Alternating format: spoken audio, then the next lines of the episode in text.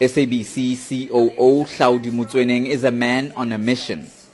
Motsoeneng pulled no punches in his address to a BRICS International Media Summit in Mumbai, India. Motsoeneng challenged the conference to invest in media from developing nations.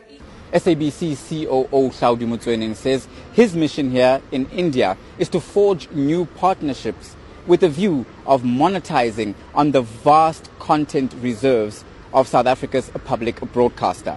In South Africa, as I'm speaking to you now, we still need to digitize our content, our old content. I think India, I have been sharing with my uh, uh, uh, uh colleague here, they can assist South Africa to digitize our content. We are here for that.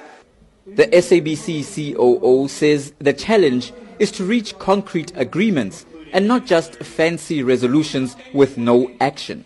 I'm the man who believe in implementation because it is nice to have this conference, but the test is can the outcome of the conference, can we implement the outcome of the conference? Motsoeneng and other speakers also highlighted the need to rethink their content licensing deals, which in the past have benefited Western media outlets.